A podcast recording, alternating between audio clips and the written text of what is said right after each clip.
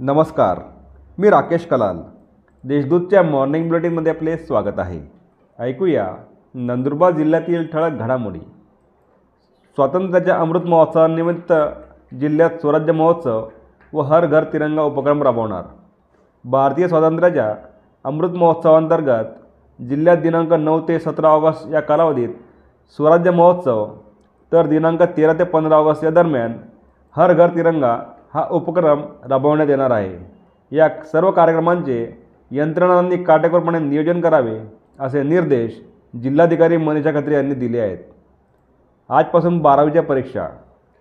शिक्षण मंडळातर्फे आज दिनांक एकवीस जुलै ते बारा ऑगस्ट दरम्यान इयत्ता बारावी व दिनांक सत्तावीस जुलै ते बारा ऑगस्टपर्यंत दहावीच्या परीक्षा घेण्यात येणार आहेत.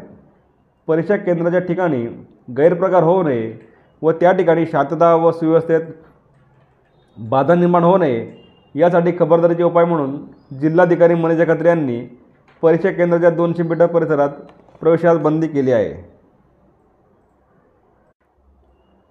शहादा पालिकेला पाच कोटीचा निधी. राज्य शासनाने शहादा नगरपालिकेला सुमारे पाच कोटी रुपयांचा निधी मंजूर केला आहे. या निधीतून शहादा शहरातील विविध वसाहतींमधील रस्त्यांचे डांबरीकरण व नवीन रस्त्यांची निर्मिती करण्यात येणार असल्याची माहिती आमदार राजेश पाडवी यांनी दिली. मोटरसायकलीच्या डिक्कीतून सहा लाखांची रोकड चोरणाऱ्या बंटी बबलीला अटक.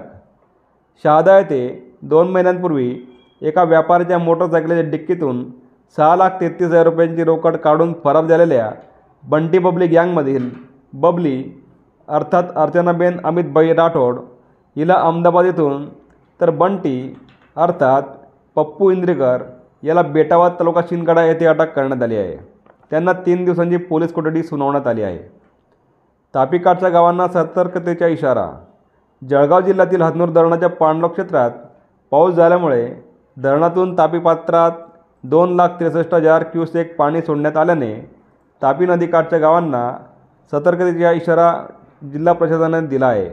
या होत्या आजच्या ठळक घडामोडी अधिक माहिती आणि देशविदेशातील ताज्या घडामोडींसाठी देशदूत डॉट कॉम या संकेतस्थळाला भेट द्या.